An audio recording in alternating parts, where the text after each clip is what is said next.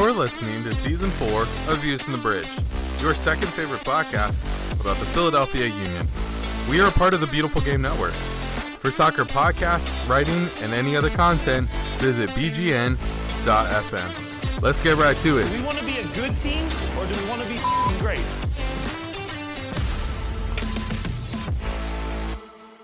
What's up, everybody? Welcome to Views from the Bridge, uh, your second favorite Philadelphia Union podcast. Kind of like where the Union ended up this season in MLS. Uh, but that's okay. We'll talk about that later. Uh, I'm your host for this evening, Justin, I guess. Evan is not with us tonight, but I've got the rest of our uh, merry crew with us. I'm not sure how merry he is today, though. Chuck Booth is with us. Yeah, I was. I mean, I was. Say, I'm not very um merry after that intro. Sorry, sorry, it doesn't do it for you, man. You I- got to bring well, it's just no. It's just circumstance. it's just it's just roll, rolling in with the the Union finishing second when if Hmm. MLS went by normal rules, they would have and should have finished first. The be- best peek behind the curtain here is like Chuck's. Chuck's like, I'm gonna work that naturally into like the conversation we'll have about it, and we're a minute in. I feel like that's the only conversation we're actually going to have tonight because Chuck's just going to put it into every other conversation we have tonight. No, I have I have much I have much bigger gripes than Supporter Shield.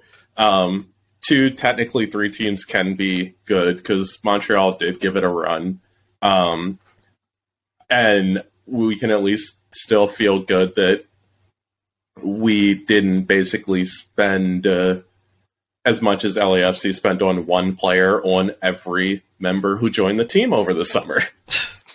True, true story. Well, to introduce our other uh, Merry crew member, joining us from his uh, car on a break from school, Paul Pat- Paul Katrina Jr. is here too. yeah, yeah. Sometimes you just need to not be inside, but like too cold to be outside. So nice middle ground here. Um, I'm pretty sure I've seen two raccoons walk by. Um, I don't know how that bodes for me personally when I plan to leave, but uh, we're just rolling with the cards dealt to us, aren't we? Yeah. Yeah. Uh, so I'm pretty sure I saw your name on the uh, Sporting Serotonin score sheet this was uh, past weekend.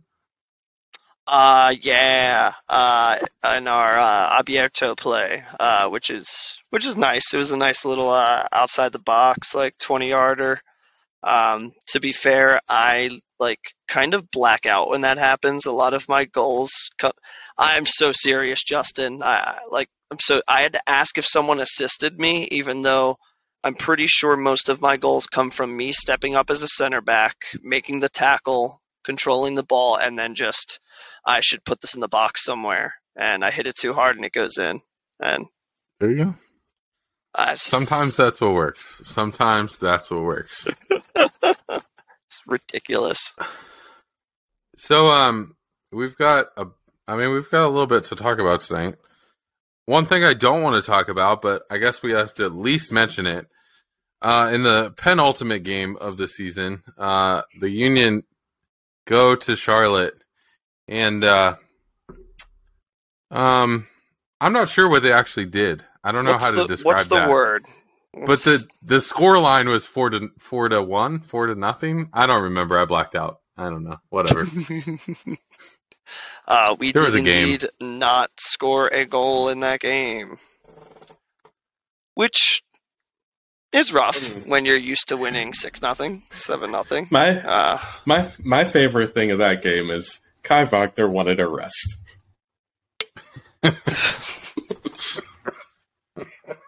va- valid point. Get it? I've played too many minutes. I don't want to play Toronto. so I'm just gonna get two yellows. It's all good. it's all good. It is what it is. You know. I don't know. Yeah, I mean, I'm I'm kind of in the same boat. Like you're gonna, those games are gonna happen over the course of a 38 game season or whatever it was. So I don't. I'm not to put a whole lot of stock in going on the road to Charlotte, who was trying to play their way into the playoffs, and um, you know, you lay a little bit of a stinker. I don't, I don't know what to do with that, but Yeah, I mean, it's just it's better to lay it before the playoffs than in it, and also, um, as we realized when I tried to figure out who all who all has turf fields in the playoffs, and forgetting the fact that the Union don't have to go anywhere. Um, they don't have to see any more turf, which they have performed horribly on because you can't make the quick passes that they need to make on some of these fields. Yeah, I mean, when you look at uh, the balance between getting like the one seed and the two seed, things of that nature, you do have to take into account that with the one, you're basically guaranteed your run to MLS Cup as being on your turf or on your the the phrase turf, you know, uh, your field, your pitch, um, which which is good. Like it, Jim Curtin loves to play there. He loves to set up his team there, and as you can see, um, like across the span of their entire work, they do not mess up at home. So it's uh, it's a nice bonus to have for sure. Um, but the sentiment of dropping that now as opposed to it happening in the playoffs, yeah. This team was too good for too long for them to not have a little like that's not good. yeah. Well, I don't. I don't know. There's much more need to be said about that. It, it, it felt like one of those games. Charlotte was just up for it. We were not, and we were on turf, which has been rough. Uh, but like you said, at home, once again, the Union finished unbeaten at home uh, with by beating Toronto soundly. Uh, so basically, almost almost flipping the score line from the previous week, uh, and beating Toronto four to one. I mean, it shows that they worked for it and definitely uh, felt the effect of losing that game in Charlotte.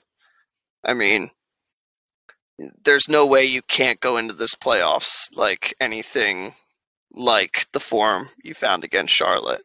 Now, I get that there's an execution thing there with the turf and the way they play. Those passes have to be so quick, so sharp, because they are just so dynamic when they're able to pass that way.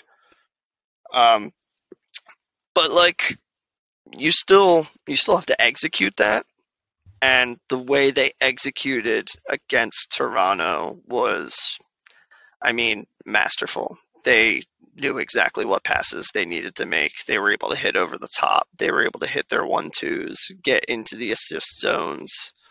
Uh, I mean, this is the time like right before the playoffs is the time where you want to see your best being played. And they didn't I don't even think they put out their best, but it was like it was close. it's really good. you don't you don't have to do much when Toronto doesn't defend. Um but also like one really good thing is that while the MLS regular season is about the depth of your team and all this and that and how you can set up to go on multiple runs.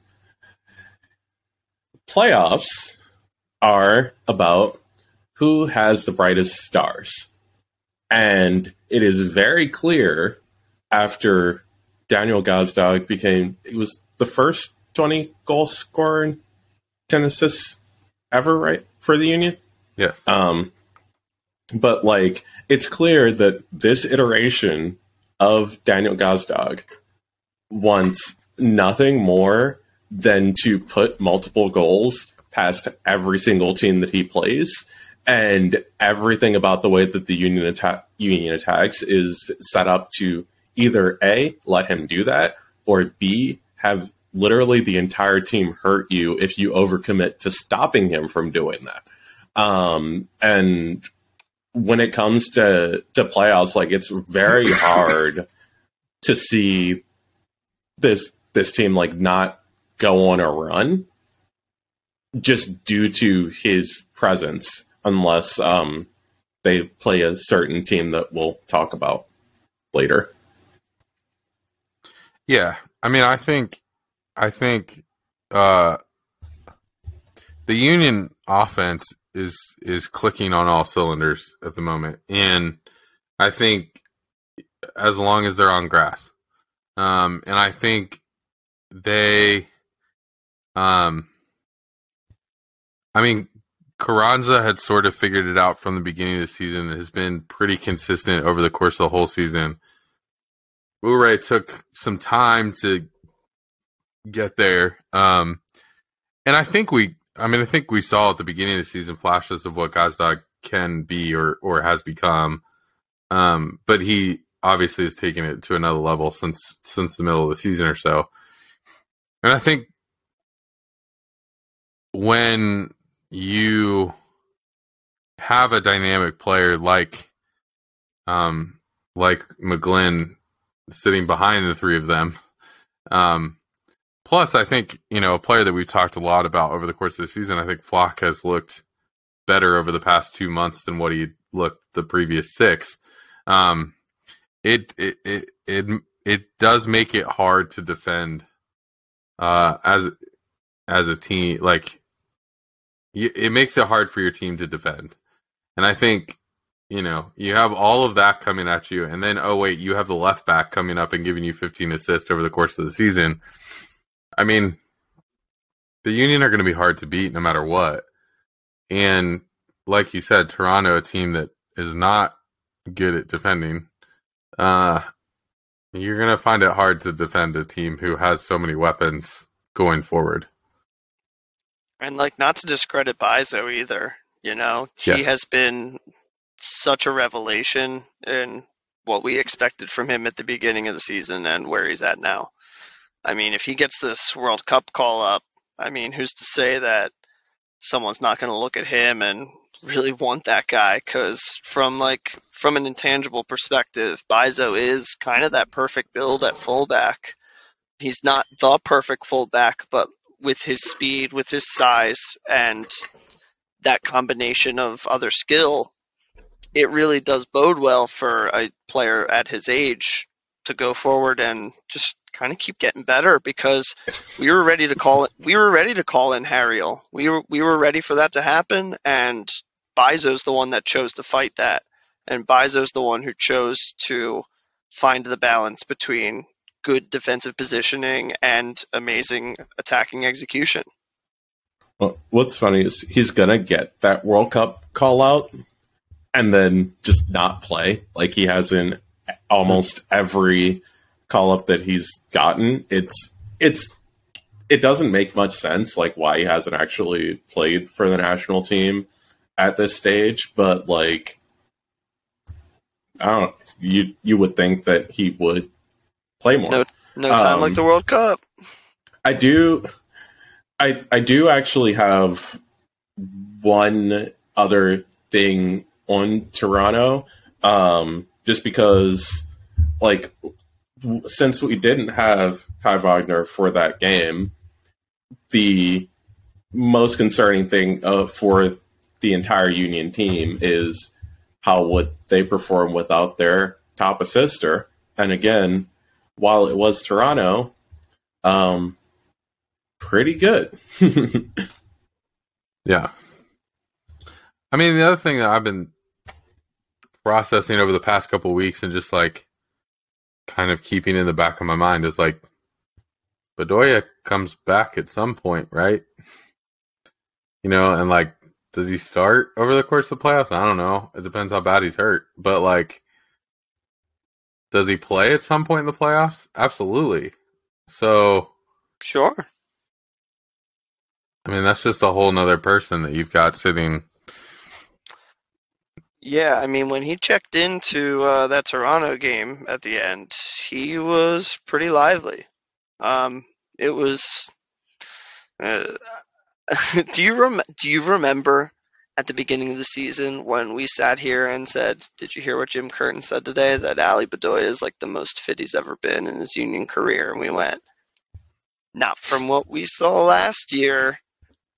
Um, and then he like basically Had told all of us to his go bleep, to go bleep ourselves uh, because wow he has he has simply been like reverse time.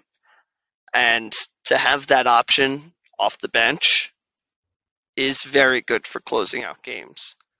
Uh, when you talk about a team that needs to be deep in the playoffs when you look at maybe having um, to You bring really in a think- Warren Creavalle and that you get to now bring in either a Bedoya or a McGlynn, whatever way they want to orient that. No, because uh, yeah, I was going to say, do you really think that a healthy Bedoya is not starting a Union playoff game?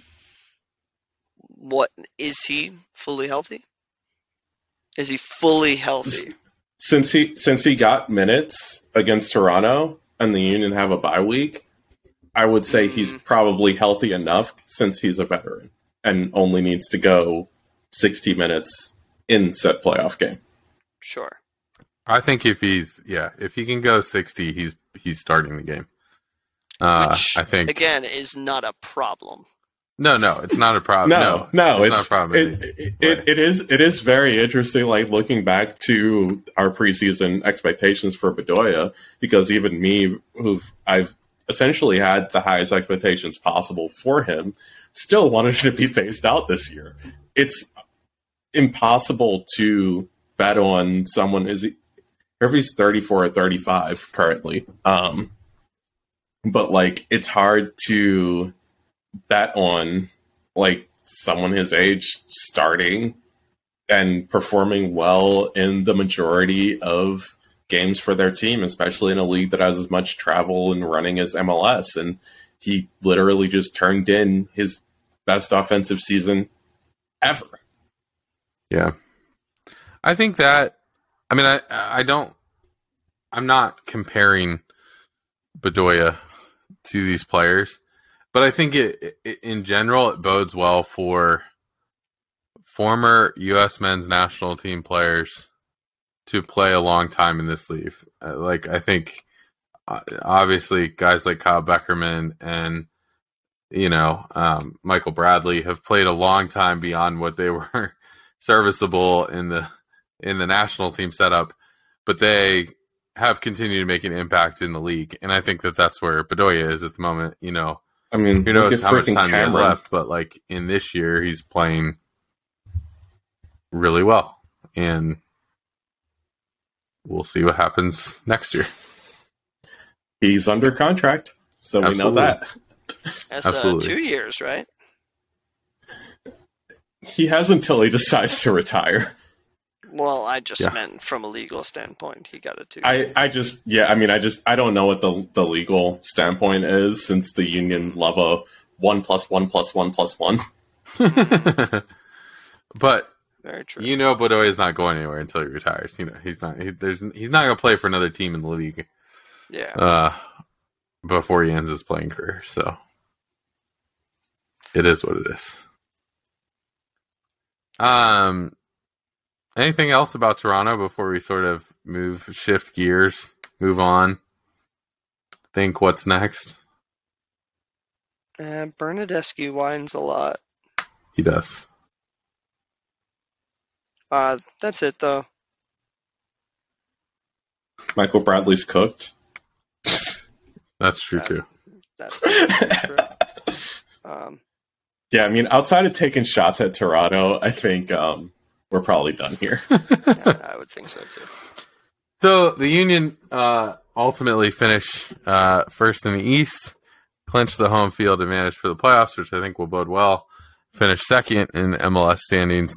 Uh, w- like you did say at some point at the beginning of the show, uh, Chuck Montreal did make a nice little run at the end of the season and definitely put the pressure on Philadelphia since it did come down to the last game of the season and the last result of the season to determine who actually finished first in the East. But uh, the Union ultimately got it done, so I think we're, I guess we're okay there. Um, I guess the next thing we have to talk about is like over being that our next game is probably eight days away. Um, the end of year awards will start dripping uh, over the next couple of weeks in and will show up in in our inboxes over the next couple of weeks. But obviously the union have candidates for multiple of those awards. Uh, obviously golden boot already uh, ended up in, in Mukhtar's hands. But uh, i don't know. Where do you guys want to start with that? What what which maybe which do you think is closer to a lock for a union player?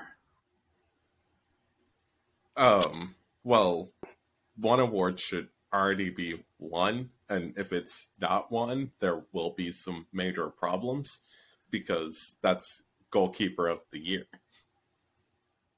Uh, yes. yeah, yeah. I mean, if it if it goes to anyone but Andre Blake, unless Andre Blake's MVP, as again the banner that came out on um the the pitch uh, for the the Union finale. Um, Andre Blake is minimum goalkeeper of the year, and it's not particularly close. Um, everyone has seen what he's done, and the only reason that they wouldn't vote for him is because they're bored of him, and that's not a reason. that's definitely definitely not a reason. Uh, I think another pretty much lock is going to have to be Elliott. Um, yeah, no, I mean, I know Glesnes is a sexy pick in that back line. I know Wagner is an obvious pick in that back line. Like, Wagner's going to get left back. Um, but if you're going to have to spread the love across MLS, I think Jack is like the shoe in. I yeah, I'm t- I'm torn on defender of the year because all three of them have valid shouts. Anyone who's watched the Union for every single game, um, I think has the same consensus that it's Jack Elliott that deserves to win this award over Glesnes. And I mean, Kai Wagner just wasn't as consistent as the two center backs, despite what his assists may tell you. Um, but I do wonder with Glesnes, with him just literally being an international import, um, if that helps his case with him winning over Elliott, especially since people have seen him hit more like highlight free kicks, even though that wasn't this year. I, I yeah, I, I, I mean, my thing is, I'm wondering if the lack of goals hurts Glesnes' chance at at Defender of the Year. Um, not that enough should, because you you're you're the award is Defender of the Year, not highest scoring Defender of the Year. Um, so I don't think that that should necessarily matter. Um, but I think, I mean, I think it's going to be hard pressed to get it beyond those two. I'm not sure who else, you know, I'm not sure who else in the league necessarily deserves uh, that award. Um, but yeah, and I think that's what hurts Wagner's chances. I mean, yes, obviously the assists, um, but in a lot of ways, he was operating like a left wing back that doesn't need to actually defend that much. So uh, you, yeah, it's hard to make him defender of the year when he's not defending all that much. Yeah, when you have a when you have the best defense in the league and these players contributed almost every minute to it, uh, it would be quite a mistake to go outside of that team for selecting yeah. your defender of the year, even mm-hmm. if certain players are going to cannibalize each other for votes for sec- first, second, and third. Yeah, I think I think um, you uh, like not that it matters, not that it's the end all be all, but uh, if you think about, uh, I saw the graphic of like FotMob's uh, like match rating over the course of the season, and over the course of the season, the highest rated two center backs were Elliott and Glesnes. Uh, Wagner obviously was the high, was the highest rated left back, and then Blake was the highest rated keeper. So it's, I mean, those are obviously they're putting Wagner's performances were more consistently offensive, but you they're putting the three of them, the three of them in the center are putting in consistent performances. And I think it also says something to how many teams have shifted to a back three in the league. Um, because they feel like they need that extra cover or whatever. Um, and the Union just don't have to do that. The Union just don't have to shift to a back three because they've got two center backs who know how to defend as Mhm. part of a back four. And so I think that that also says something uh, about those two guys. And they should just throw them all in there. If they're gonna do like the back three, like only give three defenders a shout, it might as well just be those three. I mean, historic defense. Historic. I know, but the problem is you got the Walker Zimmermans of the world and other Yeah, folks I mean, that are good. yeah. If you're go- if you're going for like full on best eleven, yeah, it's got to be like all three of them. I I don't um, and then um, because they oh, work so God, well together. Why am I? Uh, I'm blanking on the name of the one What other team? person who should be in there. No, I I'll feel dumb if I say the team aloud, even though I'm going to end up saying the team eventually because I have to say the player's name. Um, Hollingshead. Mm, So all three of them plus Hollingshead is your back line. Yeah. Yeah. that's nice. And then that way you still award your goals and assists because you have the top scoring defender, you have the top assisting defender, and you have the two actual best defenders. Yeah. Uh I feel like it's an interesting I mean, I feel like MVP is the discussion. Well, MVP and coach of the year are the two discussions that are really interesting to me of where they go and not necessarily that Blake deserves the MVP or should be the MVP. I mean, I think if you're actually awarding a most valuable player that the team does not perform as well when that player is not in the lineup, like Blake has to be in that discussion. Um, but I, I mean, I think MVP is an interesting discussion, and then I think uh, we've had a lot of chat in our in our Twitter our Twitter DM about Coach of the Year. Yeah, it's funny because we normally try to avoid having as many of these chats in our Twitter DMs so they're fresh when they come to uh, the podcast, but we couldn't avoid the coach of the year one. Um, so I guess we should probably start with MVP. Um, I I want I want to make a case for Daniel Gazdag. I do, but I just can't when Hany Mukhtar exists. Like, Yeah. he means so much more to Nashville and had similar stats and had one more goal um, than Gazdag. But just like when he's not on the field for Nashville, they're not a team.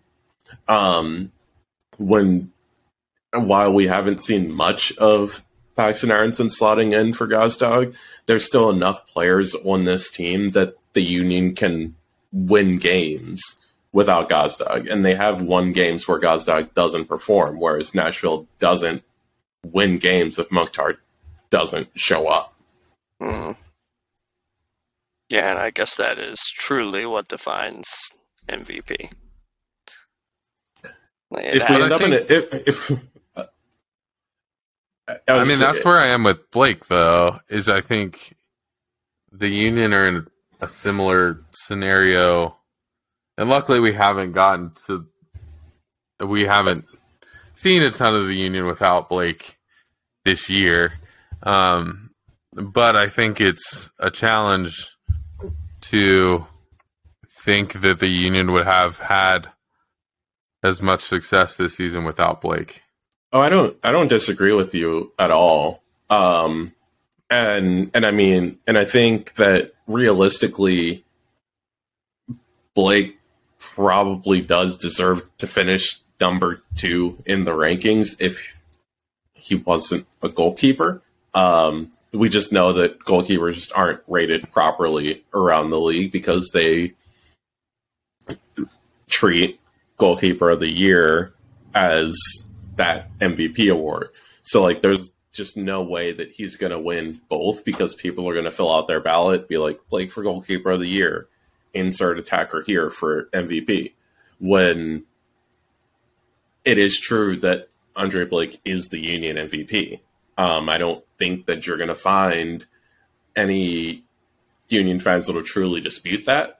And like, if you just s- search "Saves by Dre" on the Union Twitter account, and how many times he has bailed out this team this year, it's more than any other player. Yeah. Yeah, and that's and that's like vital. That's it's irrefutable proof of what his value is to this club, even with you know so many guys on this roster that you absolutely feel confident in and feel like you can't really like upgrade too much at that position or like recreate that chemistry with anyone else.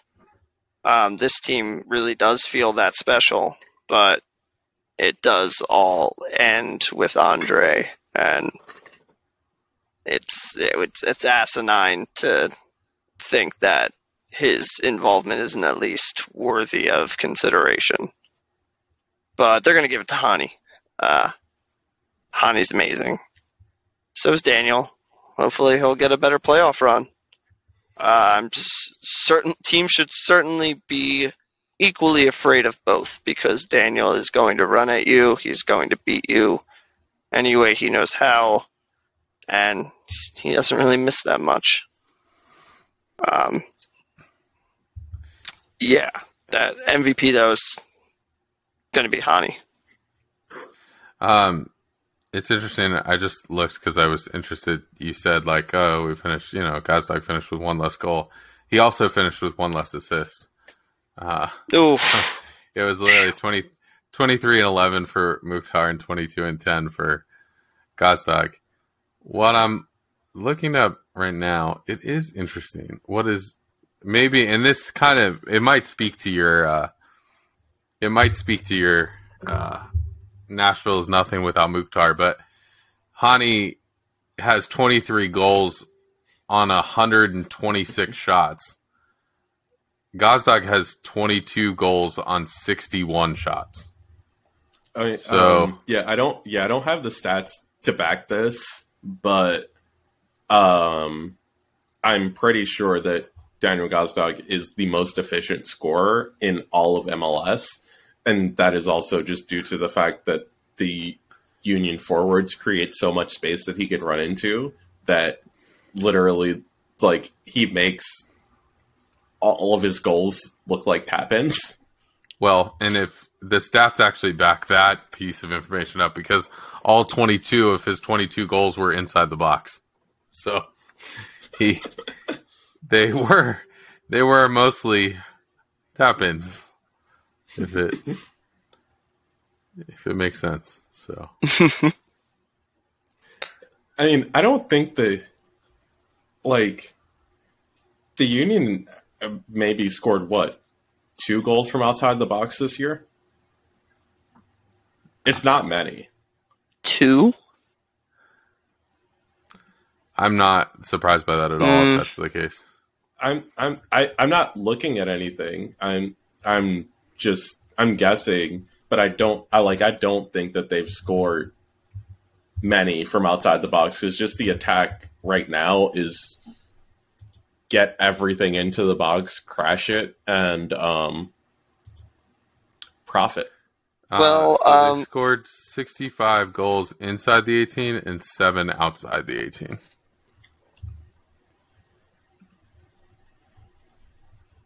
Really that Ye- many? Yeah, I mean, you got to also take into account.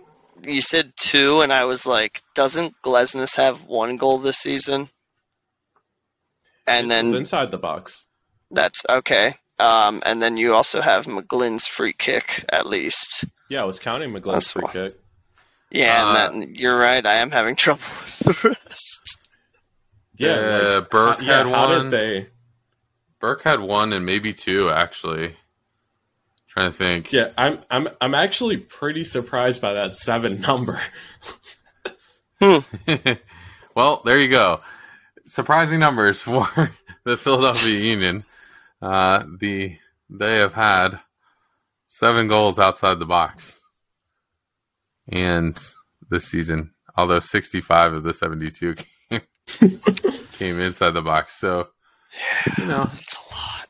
they do get Some- they do get their goals by getting close up and then tapping it in and scrambling. I mean, those so assist zones, baby. Not just Yeah, I mean, blindly so- crossing the ball from the wing. Yeah, I mean, so many of their goals come from, you know, a cross in, cross in from Wagner. Uh, Uh, so- um, Pax has one. yep. Yeah, now I'm just like literally scrolling. So Pax has one, Burke has one, and then at this point, I'm literally scrolling through MLS stats because ev- like all seven were scored by different people. That's not it bodes well. It shows that you can get that, you know, that moment at any point in the game. Oh, I mean, I um, yeah, McGlynn's free kick. Um, I mean, I want Pax to come off, come on during the playoffs, and then score a goal from outside the box, essentially like um, McGlynn's pen- penalty kick, um, to propel him to where McGlynn is right now. Matt Real also has a an outside the box goal. Yeah, Matt's Matt's came Matt's against Colorado came from outside the box. Um, Bedoya has one. Burke has one. Carranza has two. And McGlynn has Mm. one. And Matt Real Uh, has one. yeah, I missed the Carranza too somehow. So there you go. There's your surprising stat of the day. Um, so does Curtin win Coach of the Year? nope. Maybe, but he shouldn't. Yeah, this is this is kind of just standard now for him. And it's yeah, it's weird like arguing against him for coach of the year, but it's just like um Wilfried Nancy did s- almost as much with so much less that I just think that he should be coach of the year and also as much as I hate it, like the run that Inter Miami went on should get Gary Neville some praise. Yeah, I think I think the challenge for Curtin too is like the Union didn't have that much to overcome this year. You know, like Carranza, Ur- you know, Uhre wasn't healthy at the beginning of the season, but he wasn't doing much at the beginning of the season either. You know, Carranza, and and at that point, you still had Sergio Santos who was contributing. So I think, like you, you know, th- he just didn't have, you know, I mean, basically started the same midfield four the entire season. Basically started the entire, you know, back five, uh, other than switching Harriel and Mbaizo every couple of games. But like, other than that, he basically started the back five for the whole season too. So I mean, I guess Elliott missed a couple games, and that's where Finley played. But like, he didn't really have that much to overcome as a coach. He basically put the, almost the same starting eleven out almost every game, and they were good. So It's hard to poke holes in this team right now. Like it really, really is. You're seeing that the creativity is coming from everywhere. You see that like a chance can can spur from pretty much any player on this field. Um, I mean, I'm even going to give Leon the benefit of the doubt. He has become not just a lateral passer anymore. You know, he's he- he's getting more versatile as he goes forward, and it's nice to see. But Yeah, he wants that move to Europe. yeah, I get it. That's It's fine. But I mean, this is going to be pretty exciting. I, I think the bar is seemingly and reasonably pretty high. Yeah. Also, just with um, the expectations for the Union coming into the season to be their first or second team in the Eastern Conference, and they finished as the first team in the Eastern Conference but didn't win Supporter Shield, that also just hurts Jim Curtin's case because it's like, yay, you did what you were supposed to. Yeah, for sure. so Philly. So it's Philly, having, it hurts. No, I, it's weird having expectations now. It is. It is. Yes, it is weird. I I agree. It's weird. You know, like I think for so long it was like, can the Union sneak into the last place in the playoffs? And for so long, I mean, what nine years? You know, but it like now it's like, well, the Union need to win Supporter Shield. Or they should win Supporter Shield. They should. They should. They're the more dominant team. Everyone was not looking forward to meeting them. And I think that speaks more to how they felt about going up against LA.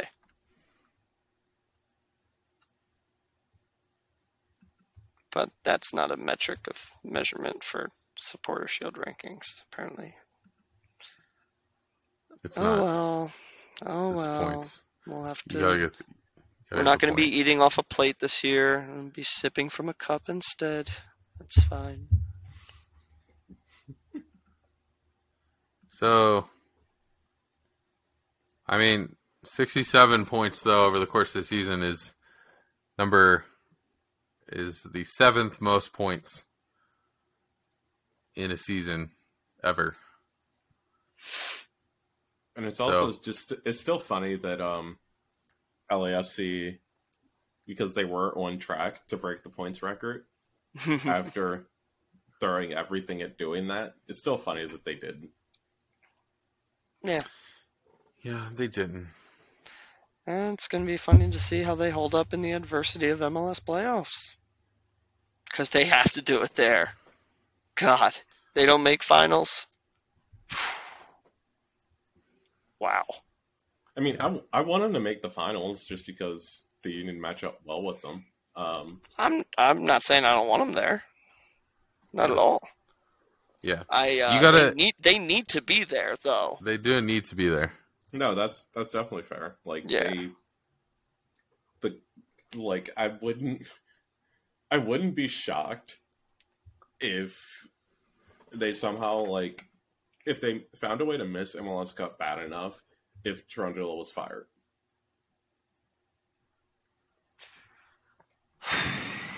Maybe they bring in uh, Tommy Tuchel.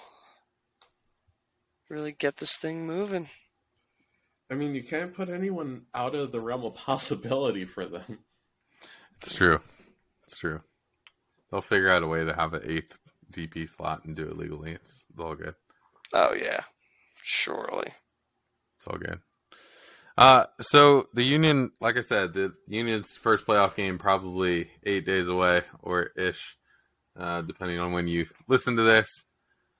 Uh, we get the winner of, I don't know, the fourth and fifth place teams in the in the conference, which would be the New York team that actually has a soccer field. However, it's in New Jersey. And uh, Philadelphia Union Midwest. What a matchup. Um, If- it actually should be a lot of fun. Uh, New York is the home team, correct? Yes, I believe so. Yeah, they, that's that's going to be a fun matchup because I think if that game's in Cincinnati, then it's uh, a clear winner. Um, but it does give Red Bull a chance to really throw what they've got at Cincinnati to prepare themselves for something similar, but much more skillful in the Philadelphia Union.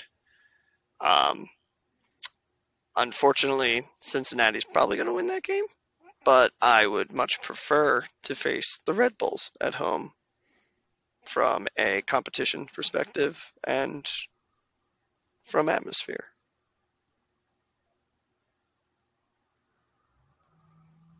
Um, I don't have this is again where it would be great to like you know look up stats before because I don't have how many times the Union have played the Red Bulls at home in the first round of the playoffs, but it just feels like it's been a lot, especially since like that last game in the uh the 3-2 Union win um was just absolutely insane even though the entire thing was in like essentially like close to freezing rain.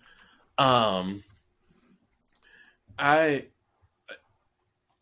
I from from an actual gameplay perspective and it being like a good game to watch, I'd prefer playing Cincinnati.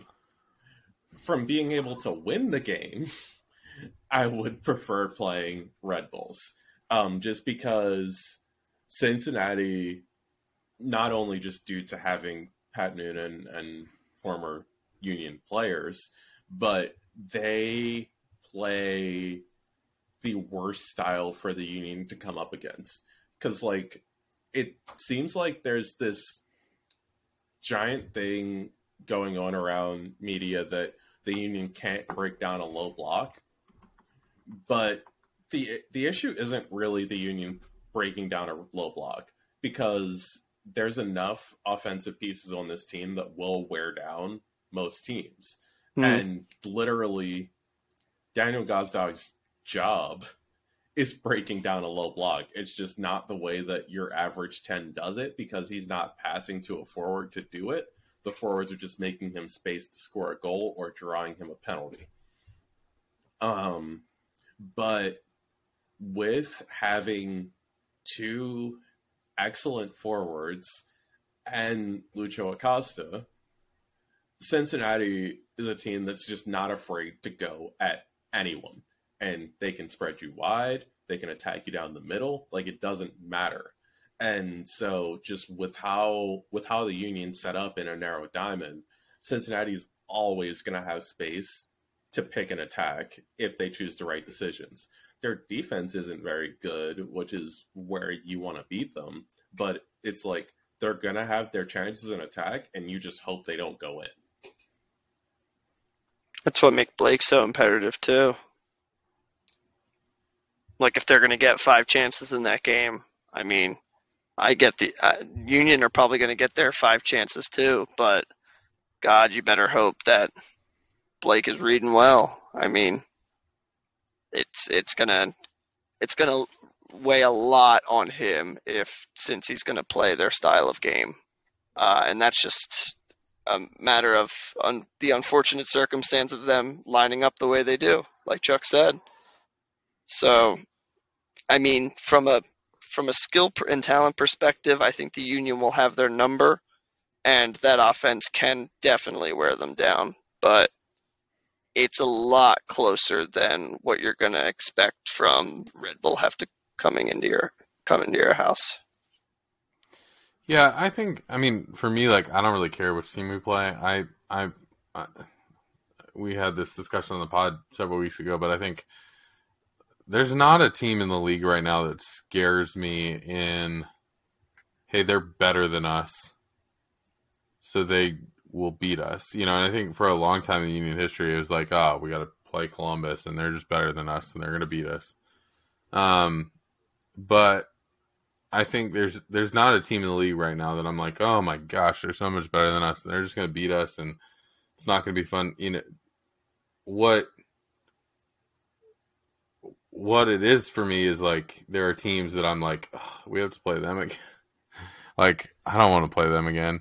Unfortunately, Cincinnati and Red Bull aren't one of them. So I think for me, I, I look at the Union obviously can't get caught in a trap game and and think uh, we'll get past this round and we'll move on to the next one. I think the Union have to take each and every game seriously because um, you got to win what three of them to to win MLS Cup at this point. So I think you've got to figure out how to win one game at a time to get those three in a row. But I think it's a matter of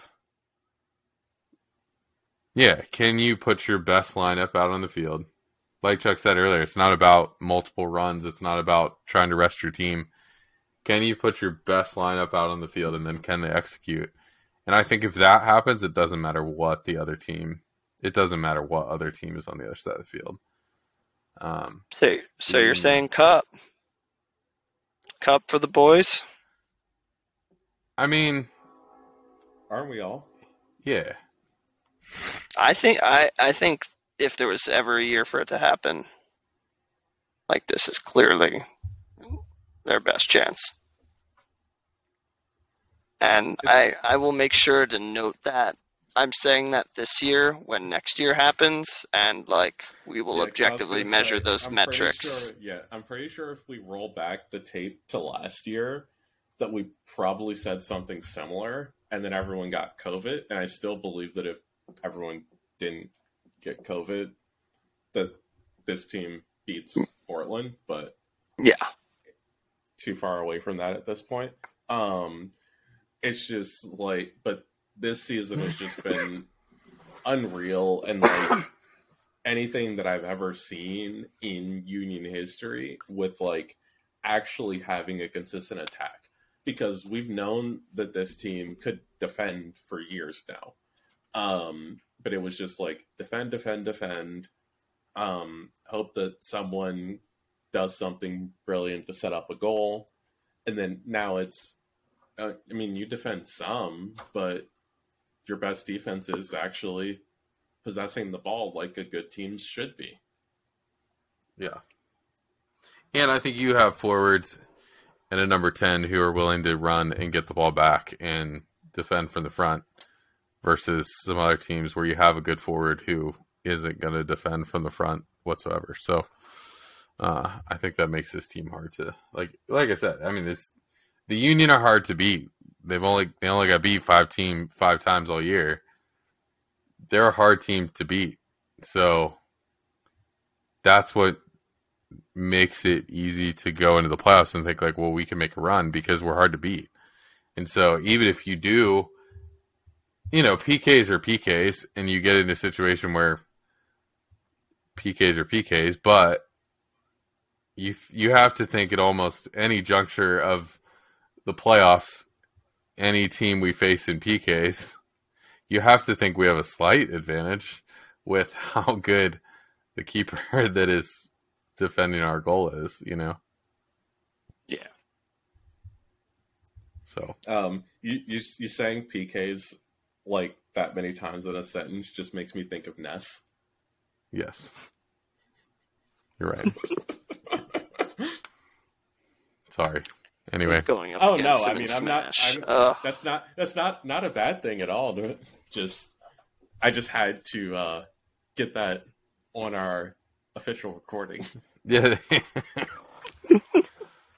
All right. Well, we'll see what happens uh, in about eight days from now. I'm sure we'll talk to you after that game before before the next the next one after that one. But um, it is it is good though if we if the Union win that game that they will have uh, they already have a, a a week of rest or, or you know an extra week of rest, but even after that game they'll have an extra two or three days of rest uh, going into playing the team that they would play uh, if you win that game. So anyway, we'll uh, we'll see you on the flip side of that game probably.